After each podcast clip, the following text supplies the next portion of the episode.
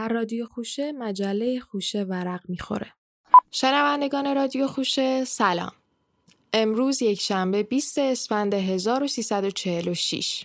در این شماره از رادیو خوشه پس از مرور رویدادهای فرهنگی هفته در قاب بهمن محسس صدومین سال تولد پیر آندلو رو جشن می‌گیریم.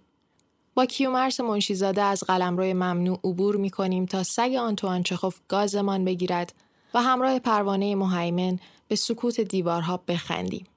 پس از صحبتی مفصل با اکبر رادی نقشمان در آب را برهم می‌زنیم و از تی اس الیوت یاد می‌گیریم که درخت خشکیده را به تیغ بسپاریم. پس از مستجاب شدن رامی نکته های هفته را فراموش می‌کنیم و نامه های دوستان خوشه بی جواب نمیمونه. برای خوشه نامه بفرستید.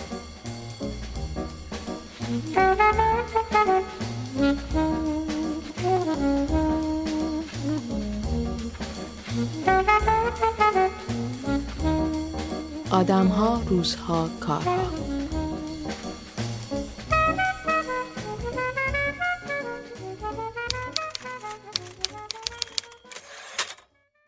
از روز سهشنبه 15 اسفند ماه آخرین برنامه تالار 25 شهریور در سال 1346 به روی صحنه آمد.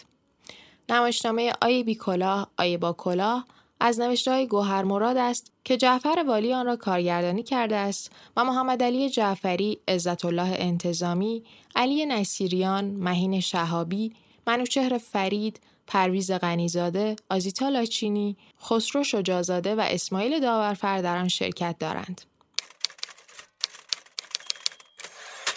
هفته ای که گذشت مصادف بود با تولد میکلانج، پیکرتراش، نقاش، شاعر و معمار بزرگ قرن شانزدهم. میکلانجلو بوناروتی روز ششم مارس 1475 در کاپرس ایتالیا متولد شد. در مدت زمانی که میزیست آثاری به وجود آورد که در مقابل هر اثرش انسان شگفت زده می شود و به خاطر قدرت و بزرگی او سرفرود می آورد.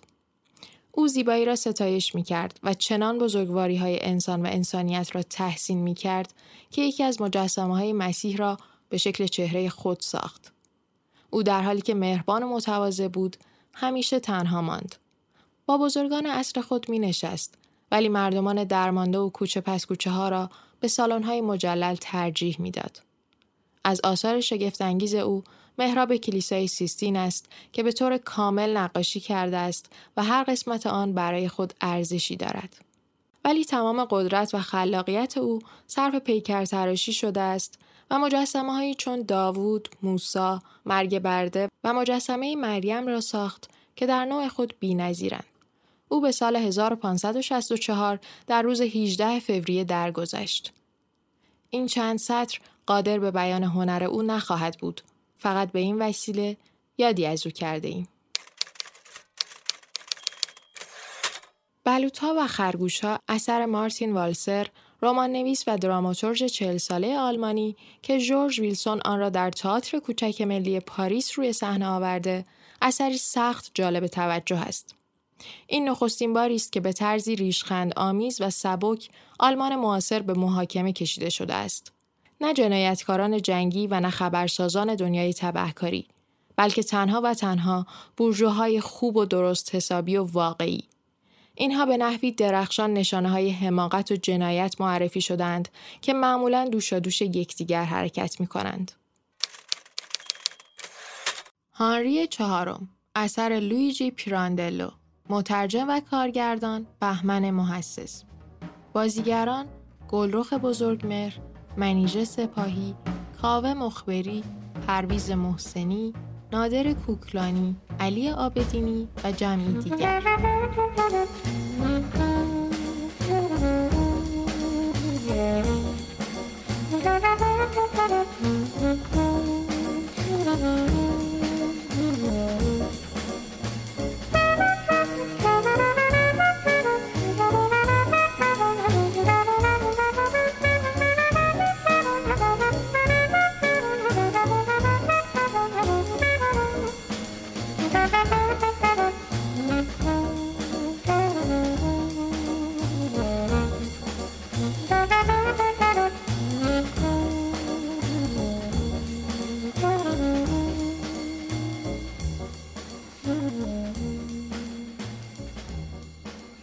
به مناسبت یکصدمین سال تولد لویجی پیراندلو، درامنویس و فیلسوف بزرگ ایتالیایی، بهمن محصص با همکاری انجمن روابط فرهنگی ایران و ایتالیا نمایشنامه مشهور هانری چهارم رو در سالن استادیوم به مدت ده شب به نمایش گذاشت.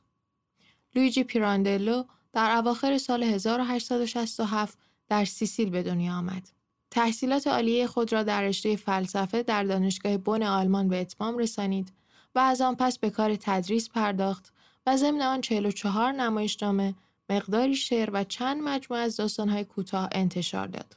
به سال 1934 جایزه نوبل ادبیات را رو بود و دو سال بعد دیده از جهان فرو بست. پیراندلو زمانی کار درام نویسی را آغاز کرد که تئاتر ایتالیا همانند بسیاری از کشورهای دیگر تحت نفوذ مستقیم تئاتر فرانسه بود. وی کوشید تا بر این استیلا خاتمه دهد و بدین روی تحقیقات گرانبها و پرارزش فکری خود را همچون گنجینه جاودانی در ادبیات دراماتیک ایتالیا وارد نمود. نمایشنامه های پیراندلو همیشه با نوعی فلسفه، روانکاوی و تفکر آمیخته است. مرز بین پندار و حقیقت و اندیشه دوگانگی ماهیت و ذات در تمامی آثارش مد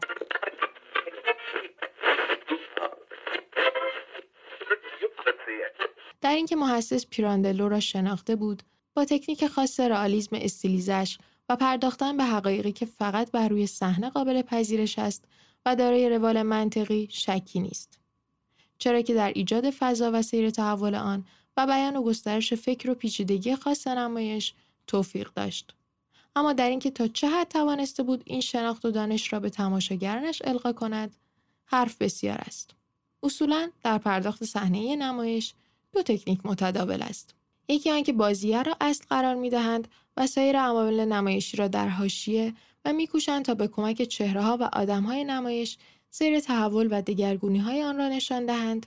و دیگر اینکه همردیف اشیاء صحنه، تصویرسازی، رنگ، حرکت، سکون و خلاصه مجموعه آنچه که میزانسن نامیده می شود می شمارند با ارزشی مشابه. و انتخاب یکی از این دو روش مربوط به ویژگی هایی است که در هر کارگردان از ابتدا شکل گرفته و نمود آن است که به کارش نوعی اصالت می بخشد. و البته ناگفته نماند که نوع نمایشنامه نیز در انتخاب یکی از این دو تکنیک بی تاثیر نیست. در اینجا محسس با دید و برداشت خاص هنری خود از نمایش تا حد زیادی خواسته بود روش دوم را به کار گیرد و آفرینش را بیشتر به کمک حالت و تصویر ایجاد کند تا نفس درام. خود در مصاحبه گفته بود من تئاتر نخواندم. تئاتر برای من مثل نقاشی است. هر حرکت و هر عاملی را که می‌خواهم روی صحنه نشان دهم آنقدر می‌گذارم و بر میدارم تا آن اکسپرسیون لازم را به دست آورم اما در این رهگذر نقش بازیگر را به کلی فراموش کرده بود اینجا جمعی بازیگر بازیگرنش تفهیم نشده بود نوعی خلاصه آنکه اگر محسس خواسته بود دست به ایجاد ترکیب تازه‌ای در صحنه تئاتر بزند و در تماشاگرانش واقعیتی جدید برانگیزد در عمل تا حد زیادی ناموفق بود و اگر خواسته بود نمایشی در روال معمول و با برداشتی عمومی و متداول اجرا کند غیر قابل پذیرش. و در آخر کلامی به عنوان توصیه به بهمن محسس که نقاش بسیار خوبی است و هنرمند. تئاتر اصولی دارد و قواعدی و تنها علاقه و داشتن دید هنری کافی نیست. نسخه کامل این یادداشت در مجله وجود داره و نسخه کامل صوتی هم در خوشچین موجوده. خوشچین نسخه کامل مطالب رادیو خوشه را پوشش میده. از دستش ندید.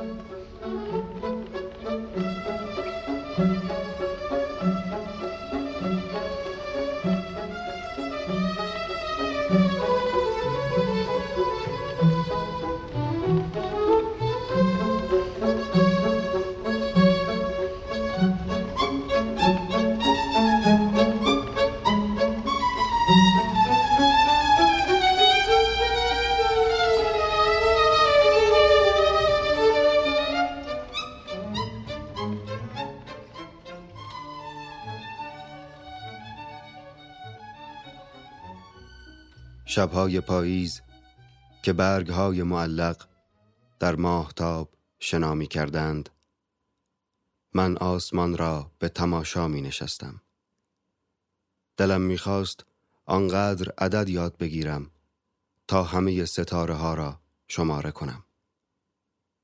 امروز دریافتم که نباید چیزهایی را شماره کرد که هرگز یکیشان از آن من نبوده است.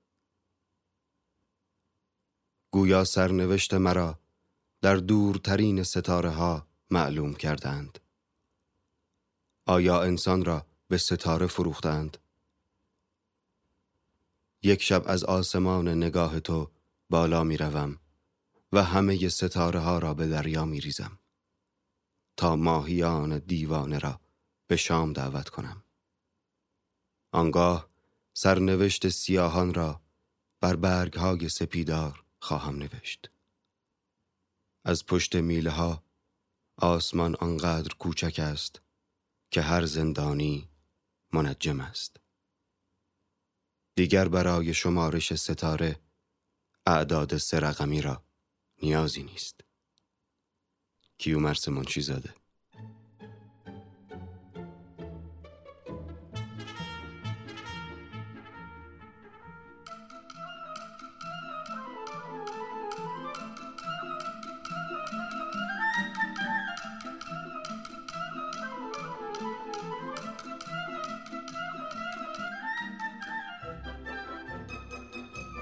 یک اثر قندهجایی از آنتوان چخوف سگ سرتیپ جیگالوف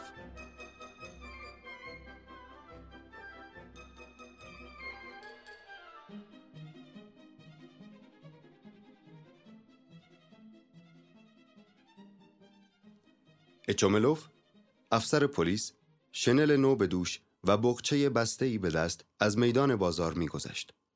پشت سرش پاسبانی با مویی هنایی رنگ قربیلی پر از انگور فرنگی مصادره شده به دست قدم بر می داشت. خاموشی فرمان روا بود. در میدان نفس کشی دیده نمی‌شد. درهای دکانها و میخانه ها مانند دهنهای گرسنه گرفته و غمناک بر روی ملک خدا باز بود. نزدیک دکانها حتی گدایی هم به چشم نمی‌خورد. ناگاه چون این صدایی به گوش اچوملوف رسید. آها گاز می‌گیری لعنتی. بچه ها ولش نکنین. امروز روزی نیست که سگی بتونه آدم گاز بگیره. نگهش دار زوزه سگی به گوش رسید. اچوملوف با آن طرف که صدا می آمد نگاه کرد و دید که از انبار هیزم دکاندار پیچوگین سگی بیرون پرید و سراسیمه به دور بر نگاه کنان روی سه پا می گریخت. مردی در پیراهن چیتی نشاسته زده و جلیقه دکمه باز به دنبال سگ می دوید. مرد دوان دوان به زمین افتاد و هر دو لنگ سگ را گرفت. دوباره زوزه سگ به گوش رسید و کسی فریاد زد قرص بچسب ولش نکن بر اثر این سر و صدا قیافه های خوابالود از دکانها نمودار شد و در یک چشم به هم زدن جمعیت انگار که یک بار از زمین جوشید نزدیک انبار هیزم جمع شد. پاسبان به افسر گفت سرکار عجب بینظمی راه انداختند. اچوملوف پیچی به چپ زد و به طرف جمعیت آمد و دید که نزدیک در انبار همان مرد پیرهنچیتی ایستاده.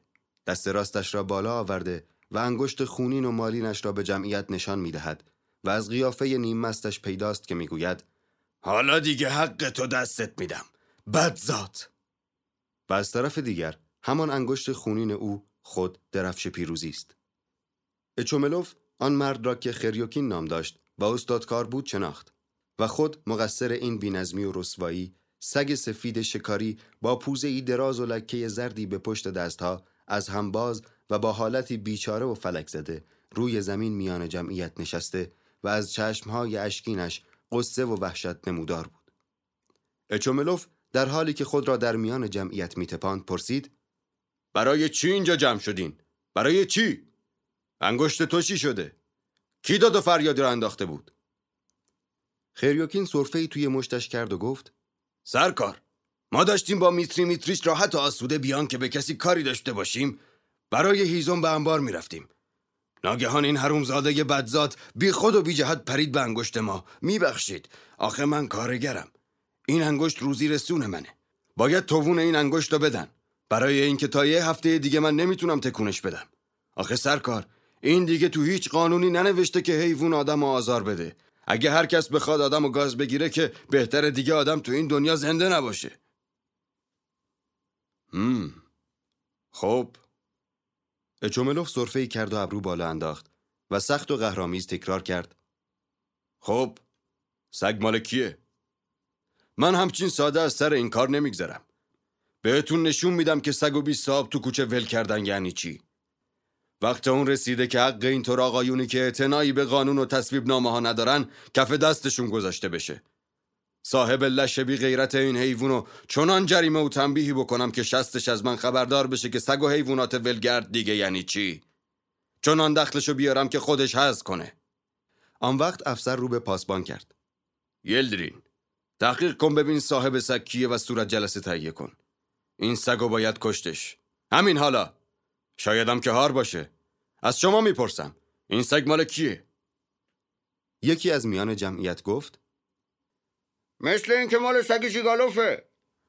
سرتیپ جیگالوف؟ هم.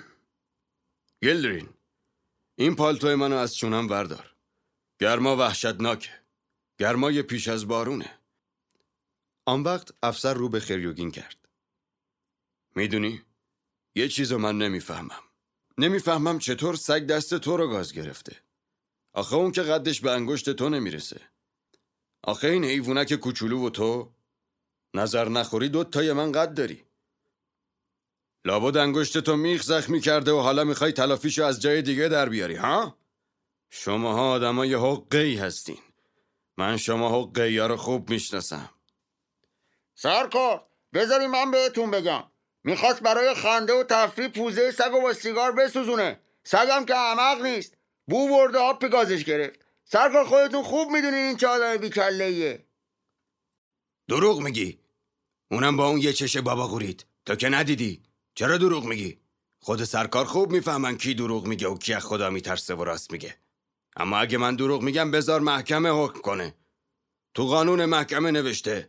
نوشته که قانون همه را به یه چشم نگاه می‌کنه. از طرف دیگه اگه می‌خوایم بدونین برادر خود من ژاندارمه. خب دیگه. آن وقت پاسبان اظهار نظر کرد. نه خیر. هرچی نگاه می‌کنم این سگ نمی‌تونه مال سرتیپ باشه. سرتیپ همچین سگهایی نداره. سگهای سرتیپ همه تازی هستن. تو اینو خوب می‌دونی؟ بله سرکار. من خودم هم می‌دونم سگهای سرتیپ همه نجیب و گرون قیمتن. اما این سگ فسقلی که نه پشم و پیله ای داره نه هیکل و دک و پوز به اخ و توفی هم نمیارزه. مگه ممکنه که سرتیپ یه همچین سگی رو توی خونش نگه داره؟ عقلتون کجا رفته؟ اگه یه همچین سگ قناسی گزارش به پترزبورگ یا مسکو بیفته می‌دونیم باهاش چی کار می‌کنن؟ اونجا دیگه به هیچ قانونی نگاهش نمی‌کنن و بیمعطلی دخلشو میارن و میفرستنش لا دست باباش. خیر یوکین. معلومه که این سگ دست تو رو گاز گرفته. به این سادگی ها دنباله این کارو ول نکن. باید حق اینطور آدما رو کف دستشون گذاشت. موقعش رسیده. در این موقع پاسبان در حال فکر به خود گفت اما شاید هم که مال سرتیپ باشه. البته روی پوزش که ننوشته. اما همین چند وقت پیش درست یه همچین سگی رو توی خونش دیدم. صدایی از بین جمعیت شنیده شد. البته که سگ سرتیپه. مهم. بلد برین. برادر این پالتوی منو بنداز روی دوشم. باد سردی به پشتم خورد. همچی سرما سرمام میشه. نگاه کن. سگو ببر خونه سرتیپ. بگو من پیداش کردم و براشون فرستادم. اون وقتم ازشون استدعا کن که یه همچین تازی قیمتی رو نذارم به کوچه بیاد.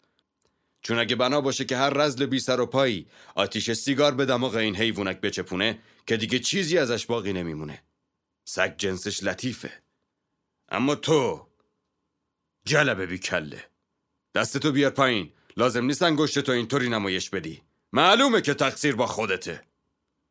آشپز سرتیب داره میاد. ازش بپرسیم. آی پرخور! بابا جون یه دقیقه بیا اینجا. یه نگاهی به این سگ بکن. مال شماست.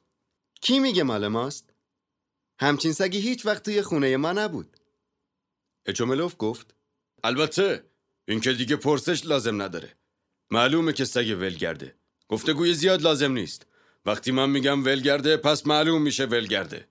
با یک گلوله باید کارشو ساخت. و سلام آشپز دنبالی صحبتش را گرفت. سگ مال ما نیست. مال برادر حضرت عجله که چند روز پیش اینجا تشریف آوردند. حضرت عجله ما سگ شکاری دوست ندارند اما برادرشون سگ شکاری را دوست دارند. اچوملوف با لبخندی پر از ذوق و شوق پرسید راستی؟ مگه برادر حضرت اجل ولادیمیر ایوانویچ به اینجا تشریف آوردن؟ آی پروردگارا من هیچ خبر نداشتم به مهمونی تشریف آوردن؟ مهمونی؟ آی پروردگارا لابد دلشون برای حضرت اجل برادرشون تنگ شده و من هیچ خبر نداشتم خب که این سگ مال ایشونه خیلی خوشحالم بگیر ببرش سگ خوبیه دواییه مثل خروس جنگی میمونه انگشت این یارو رو هاپی گاز گرفت. پا دیگه مگه چی شده اینطوری میلرزی؟ موچ موچ موچ موچ. بدزاد نگاه کن چطوری اوقاتشم تلخ میشه. کوچولوی فنگلی. آشپز حضرت عجل سگ را صدا زد و با او از در انبار دور شد. جمعیت مدتی به خریوگین میخندیدند. اچوملوف تهدیدآمیز به خریوگین گفت من موقعش خدمتت خواهم رسید. آن وقت پالتو را به خود پیچید و به گردشش در میدان بازار ادامه داد.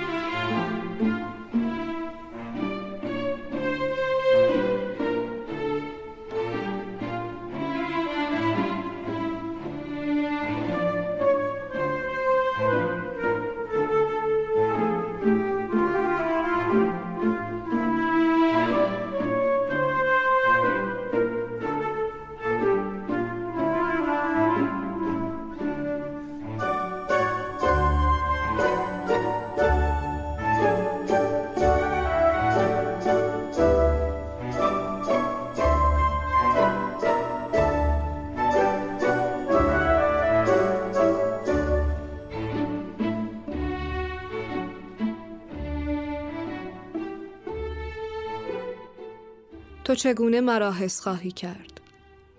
تو چگونه مرا خواهی یافت؟ در ملتقای دو جسم در ایمان کاغذی دیوارها.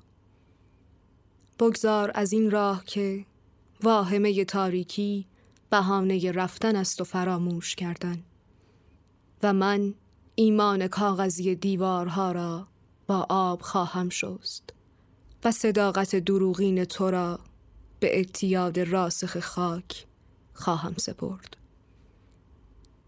چگونه مرا حس خواهی کرد؟ در میان گلهای هرزه و آبهای راکد.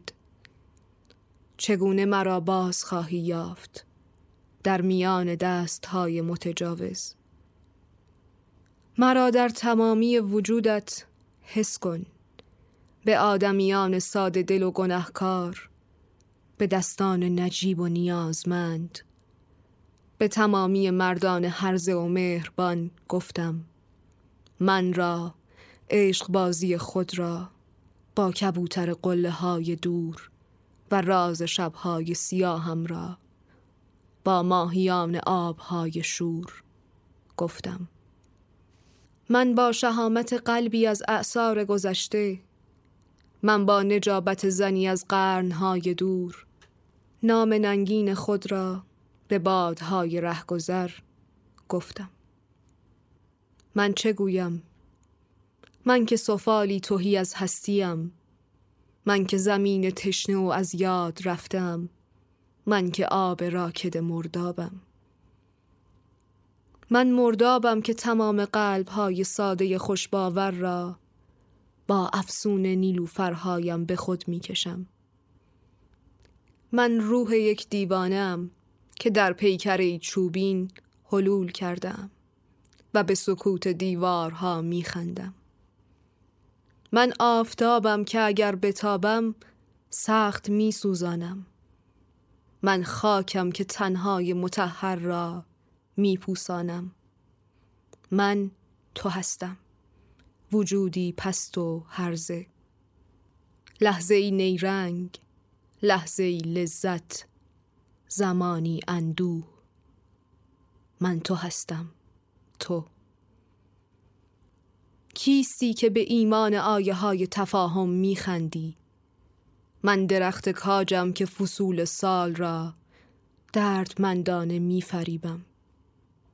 من شادی آفرین لحظه های ننگین و زود گذر هستم.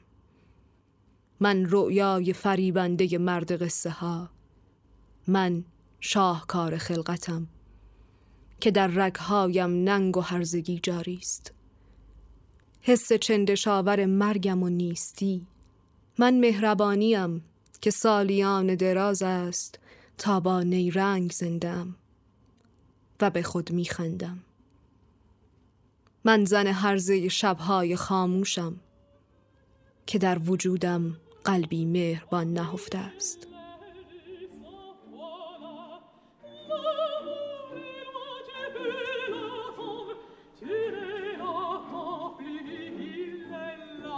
پروانه مهیمن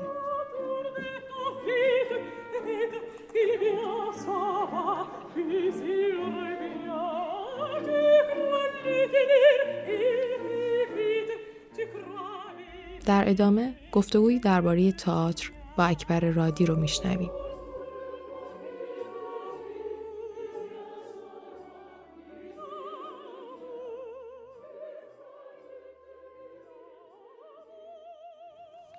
حالا که صحبت روی رکن اول تئاتر یعنی نویسنده و نمایشنامه است بی مناسبت نیست اشاره هم به نمایشنامه های معاصر خودمان بکنید. به عبارت دیگر شما نمایشنامه نویسانمان را در چه مرحله می بینید؟ وقتی پای بحث به اینجا می کشد باید خیلی دقیق بود. تا اگر نه برای همیشه دست کم برای مدتی بتوانیم پشت حرفهامان بیستیم. و من در حال حاضر همچو وقتی را در خودم سراغ ندارم. وضع را به طور کلی چگونه می بینید؟ به تقریب از سال چهل ادهی جوان پیدا شده اند و گامی در این محدوده می‌زنند. بدیهی است در فعل و انفعالات میان نویسنده و فشارهای نامرئی سازمانهای اجرایی مبلغی از قوای خلاقه این کسان به هرز می رود و فرایند آنچنان که باید مطلوب نیست و هرگاه موقعیت فرهنگی خودمان یعنی فقدان پشتوانه و سنت را هم بر این شرایط اضافه کنیم می بینیم که هر یک از این افراد در حد مبدعی است برای یک تئاتر تجربی اما در نهایت حقیقتی است که این کسان قربانیان نسل دیگری هستند که به جبر زمانه از گرد راه می رسند. در دو کلمه ما فقط زمین را آیش می کنیم تا مستعد باراوری نهالهایی بشود که دیگران می کنند. می خواهید بگویید اثر ارزندهی در این زمینه به وجود نیامده؟ به قید مقداری گذشت چرا؟ از سال چهل به این سمت فاصله به فاصله تئاتر ما جرقه هایی زده. بیان که این جرقه ها حتی یک لحظه تبدیل به شعله مستمر و پیگیر شود. گفتید از سال چهل آیا قبل از آن ما تئاتر نداشته ایم؟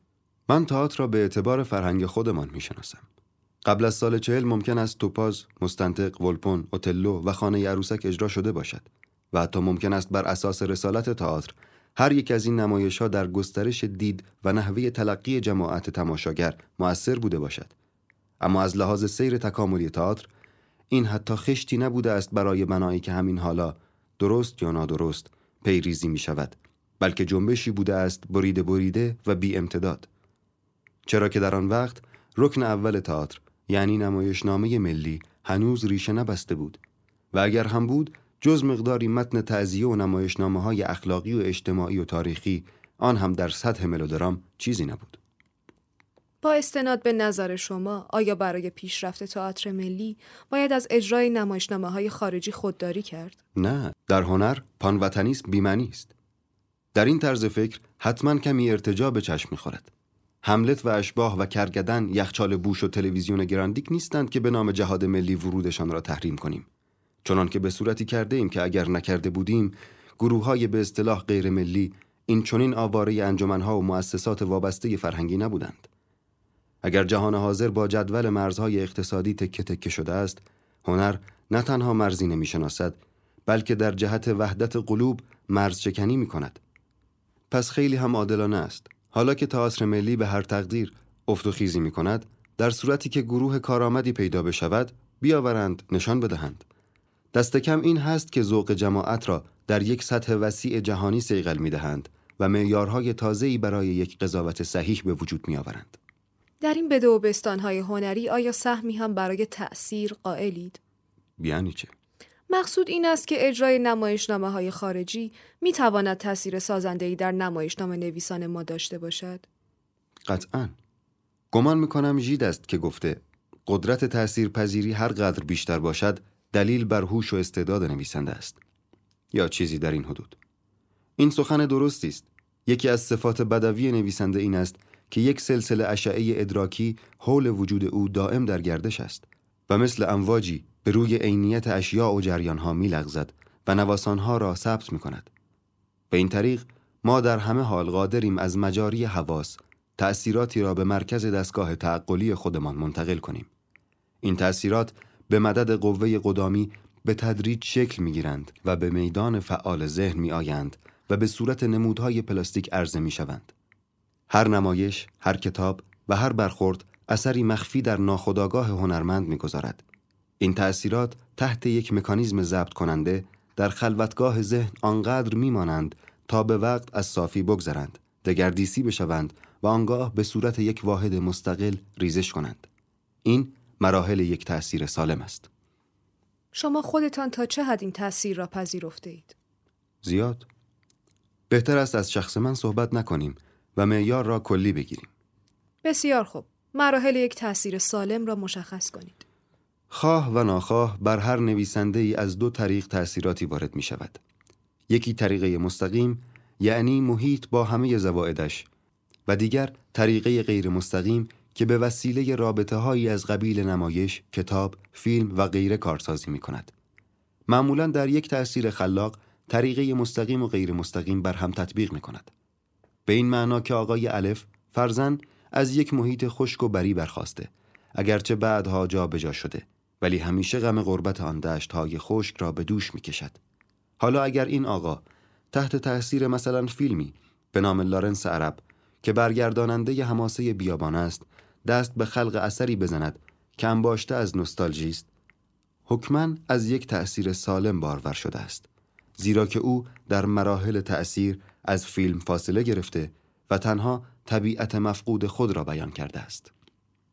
می‌گویند شما در برخی از نمایشنامه های خودتان از نویسنده روس آنتوان چخوف تاثیر گرفته اید. به نظر شما این ادعا تا چه پای درست است؟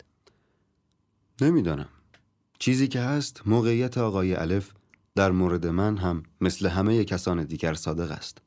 من از شمال از منطقه باران و ملال و رخوت و اندوه آمدم و چخوف مخصوصا در نمایشنامه های بلند خود که ریتم ملایمتری دارند از این مواد نمایشی ایمپرشن های درخشانی می دهد.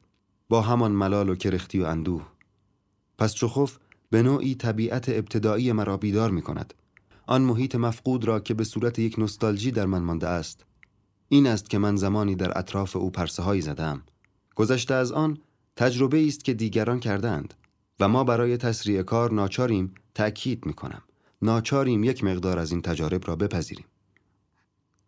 آیا تکنیک از پشت شیشه ها از همچو تجربه هایی توشه گرفته است؟ گمان می کنم مقصودتان قرتی بازی است که من در فرم کرده ام. باید بگویم که من قبل از اینکه وایلدر و اقمار او را به درستی بشناسم از پشت شیشه ها را نوشتم و این شخصی ترین نمایشنامه من است و درست به همین دلیل مشکل ترین آنها. مشکل که می‌گویم منظورم به تنظیم نمایشنامه است چون کلی از قوای من صرف آن شد که نمایشنامه را از صورت بیان مسائل فردی بیرون بکشم و جای معینی به آن بدهم. قرض طی تحریر این برای من مطرح بود. نه فرم که لباسی است به قامتی که می‌توان پوشاند و زرق و برق داد. اما قناسی را با آن نمی‌توان رفع و رجوع کرد. با این همه من در معماری از پشت شیشه ها بیشتر به یکی از نمایشنامه های آمیانه خودمان به نام خاله رورو نظر داشتم تا به هر چیز دیگر. چه چیز این نمایش آمیان شما را جلب کرده؟ آن کیفیت مجازی که بر فضای نمایش حاکم است. خال رورو نمایش آمیانه زنانه است که طی آن زنی شکمش بالا می آید ضمن بازی و بیان که فصلی بیفتد و همانجا بچهش را دنیا می آورد. ملاحظه می کنید؟ در ده دقیقه تکلیفش را با زمانی به طول چند ماه روشن کرده است. نمایش البته فاقد جهت اجتماعی است و هدفی جز انبساط خاطر ندارد. چیزی که هست در همین حد منطق کهنی را برهم زده و در رابطه خود با زمان بدعتی گذاشته است. بگذاریم که این بدعت ریشه هایی در تعذیه دارد. دیدم از نظر شکل قالبی را به کار گرفته که دارای ظرفیت است. ظرفیت مسائل سنگینتر و بغرنجتر و دیدم حیف است همچو ظرفیتی گمنام و بی مصرف بماند. نمایش ساده ای که از زور بی حتی نام نویسنده رویش نیست. ماجرایی به مدت نه ماه را در ده دقیقه فشرده کرده آیا ما نمی توانیم مدتی مثلا به طول سی سال را در دو ساعت کپسولش کنیم؟ به همین سادگی بود که دست به کار شدم حق بازی های دیگر بعدها خودشان آمدند البته نه به قصد شیرین کاری بلکه به الزام اشاره به تاثیرات مستقیم و غیر مستقیم شد و تطبیق آنها می‌پرسم آیا نمایشنامه نویس ما می‌تواند بدون در نظر گرفتن جمیع شرایط برای بیان مسائل قالبی در محدوده تئاتر ابزورد انتخاب کند؟ نویسنده در انتخاب فرم و محتوا هر دو مخیر است. ولی آیا با این سنت نوپا که داریم تئاتر پوچ می‌تواند نقطه آغازی باشد در هنر نمایش ما؟ من این شعبه از هنر نمایش را فعلا تجربه نکردم. بنابراین نظر قاطعی روی آن ندارم. مسلم این که تئاتر هم مثل همه پدیده های هنری و اجتماعی تابع اصل نسبیت است. چنانچه امروز در کشورهای اروپای غربی به شکسپیر و داستایوفسکی ارادت بیشتری می‌ورزند و برعکس در اروپای شرقی بالزاک و تولستوی را عزیزتر می‌دارند. دلیل روشن است. هماهنگی حرکت تاریخی و وجدان عمومی این جوامع با فضای آثار نویسندگان مزبور. تئاتر هم از این قاعده برکنار نیست.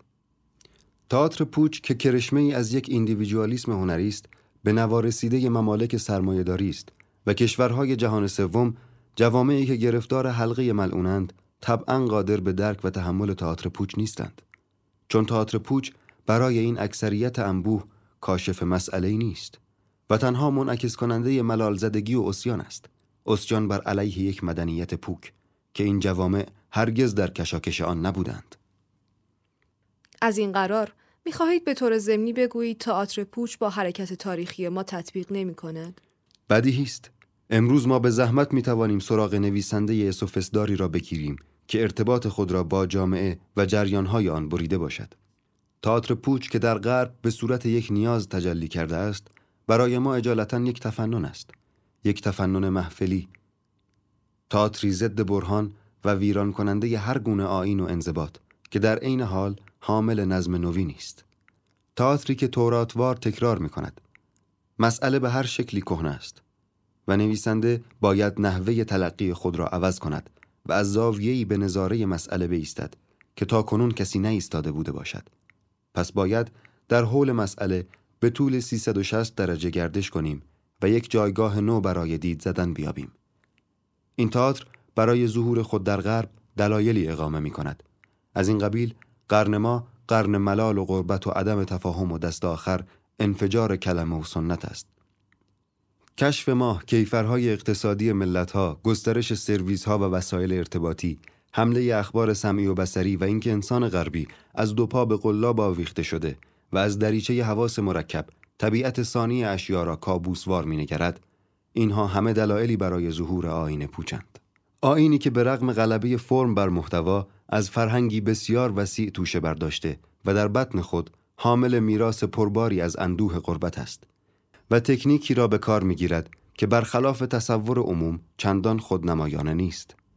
حرکات فاقد یک مدار مشخص است و ماجرا از هسته موضوعی تئاتر رئالیست خالی است. زیرا که نه زندگی نه بریده آن و نه انعکاس مستقیمی از آن را یدک می‌کشد.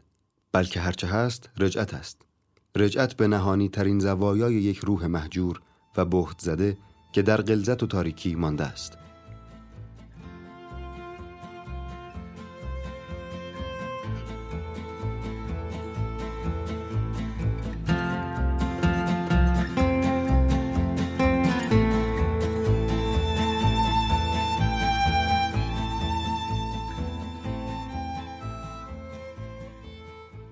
ادامه این گفتگو رو در شماره بعدی رادیو خوشه بشنوید.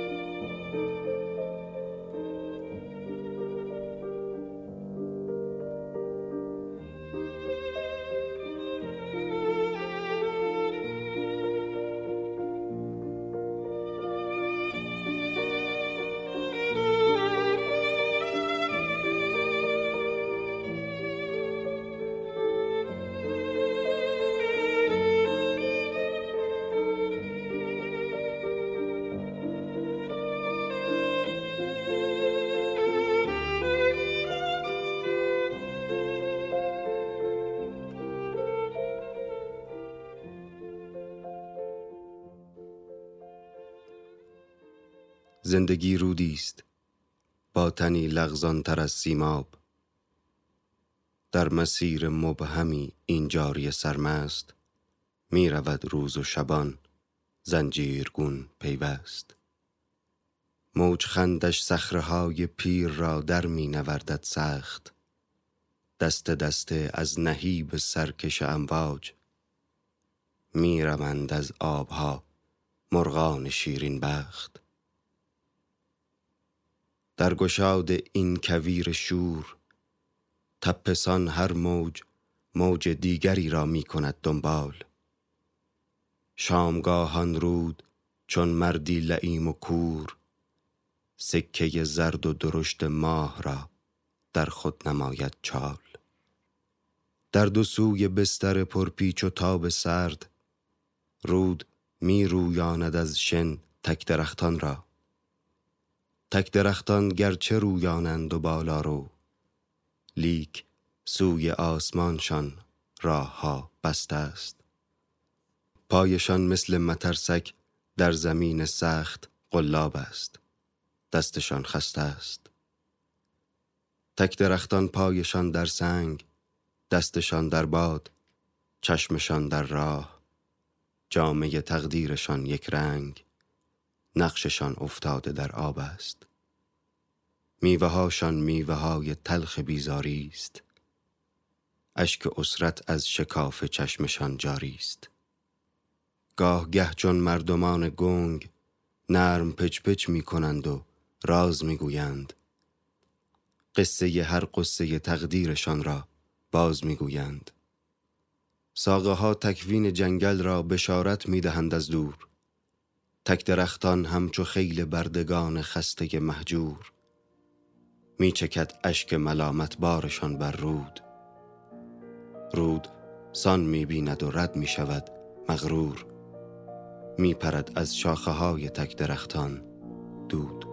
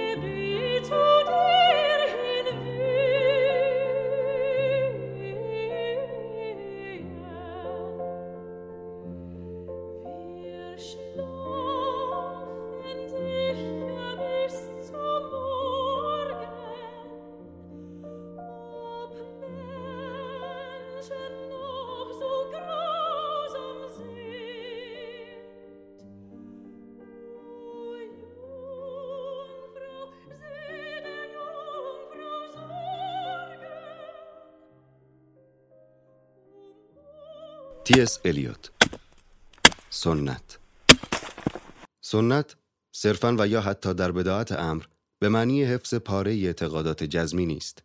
این اعتقادات در جریان پیدایی یک در جریان پیدایی یک سنت در جریان پیدایی یک سنت هستی گرفته. آنچه من از سنت اراده می کنم شامل جمیع اعمال عادی، عادات و رسوم است. از مهمترین مناسک دینی گرفته تا شیوه قراردادی سلام گفتن به یک بیگانه که نماینده پیوند خونی مردمی است که در یک سرزمین میزیند. سنت در برگیرنده بسیاری چیز هست که می‌توان آنها را تابو نامید. اینکه در زمان ما واژه تابو را به معنای خفتاوری به کار می‌برند برای من مایه شگفتی است. ما فقط زمانی از این پیوندها و یا اهمیت آنها آگاه می‌شویم که سراشی به زوال را میپیمایند. همچنان که برگهای یک درخت را به هنگام وزش باد پاییزی زمانی که برگها تک تک از زیستن باز میمانند. در این هنگام ممکن است نیروی بسیار را در کوششی جنون آمیز برای فراهم آوردن برگها و چسباندن آنها به شاخه ها تباه کرد. اما درخت برومند برگهای تازه خواهد زاد و درخت خشک را باید به تیغ سپرد. در حراست از یک سنت زیرین یا کوشش برای احیای یک سنت کهن همواره این خطر در میان است که اساسی را از غیر اساسی و واقعی را از وهمی تمیز ندهیم. خطر دوم آن است که سنت را به ایستایی تعبیر کنیم و آن را دشمن هر گونه تحول بپنداریم و صدای بازگشت برخی شرایط گذشته را در سر بپروریم که به پندار ما سزاوار جاودانگی بوده است به جای آنکه آن شور حیاتی را برانگیزیم که سامان گذشته را به بار آورد. از سر حسرت به گذشته نگریستن برای ما سودی ندارد. نخست به این سبب که حتی در بهترین سنت زنده آمیزه ای از خوب و بد وجود دارد که باید در پرتو نقد متمایز گردد.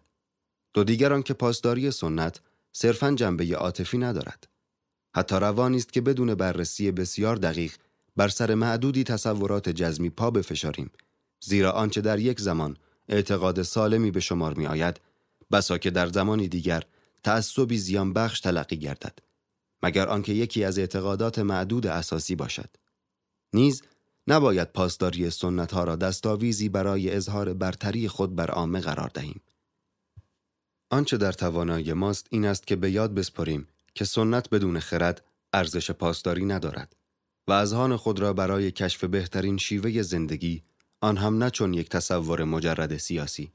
بل به عنوان مردمی ویژه در سرزمینی خاص به کار اندازیم و دریابیم که در میراث گذشته ما چه چیزها ارزش حفاظت دارد و چه چیزها را باید بدور افکند و چه شرایطی را باید به فراخور توانایی خود ایجاد کنیم تا آن جامعه آرزویی به بار آید. ترجمه فریبرز سعادت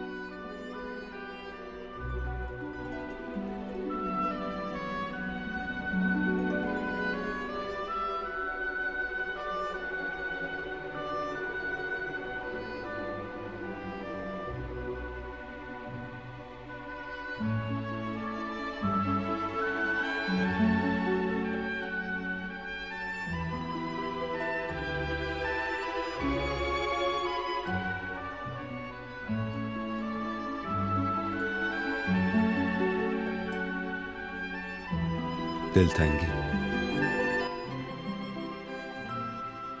شیطان مهربان چشمهایت وقتی نماز میخواندم وسواس دلپذیری بود.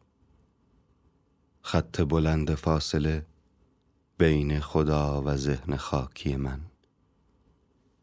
تا چاله های زخم دلم آبش خور کبوتران خواب های دلتنگی باشد. پروردگار من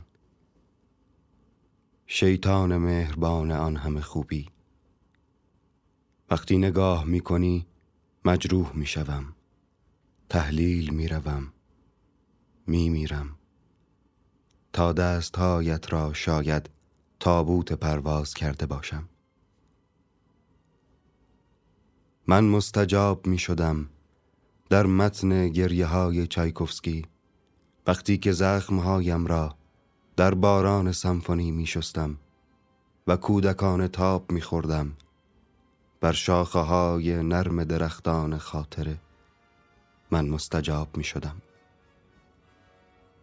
در اولین شب ظهور شیطان که دستهای فاسدم را در آبهای سجد مقدس کرد و آنقدر صمیمی شد که من در آستان قدمهایش گریستم.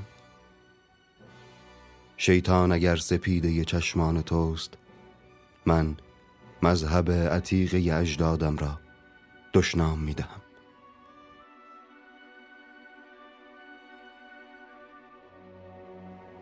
رامی بندر عباس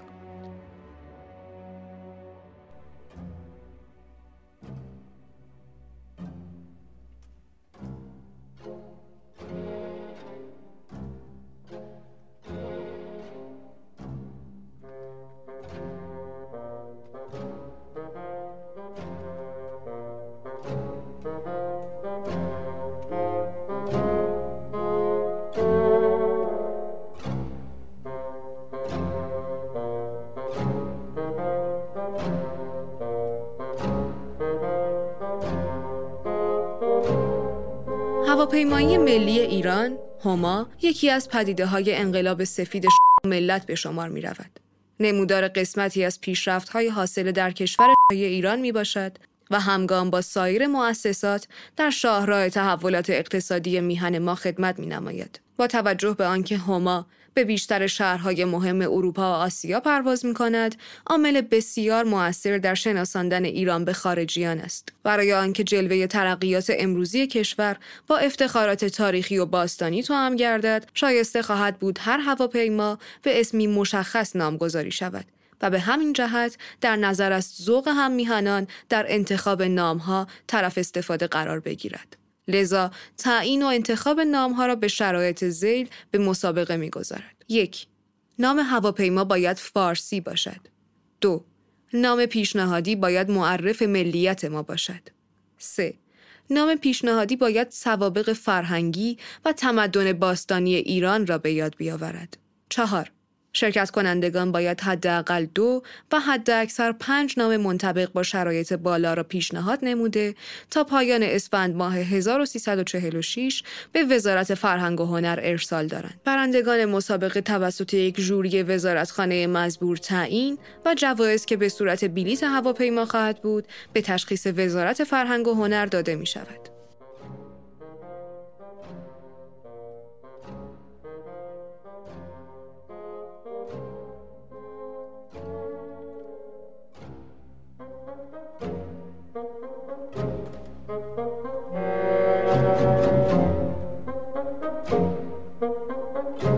Thank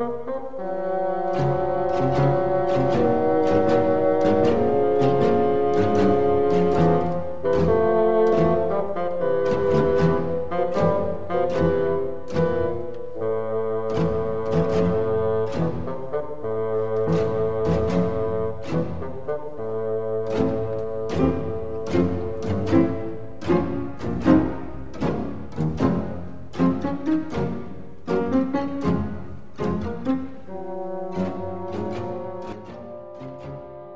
دوستان آقای میم الف حقیقت این که من سرانجام نفهمیدم این شهرستانی بودن چه عقده است که پاره پیشتاوری ها از عوارض حتمی آن است هر هفته بین 300 تا 400 شعر به دفتر خوشه می رسد که مسلما همه آنها را نمی توان در مجله منعکس کرد.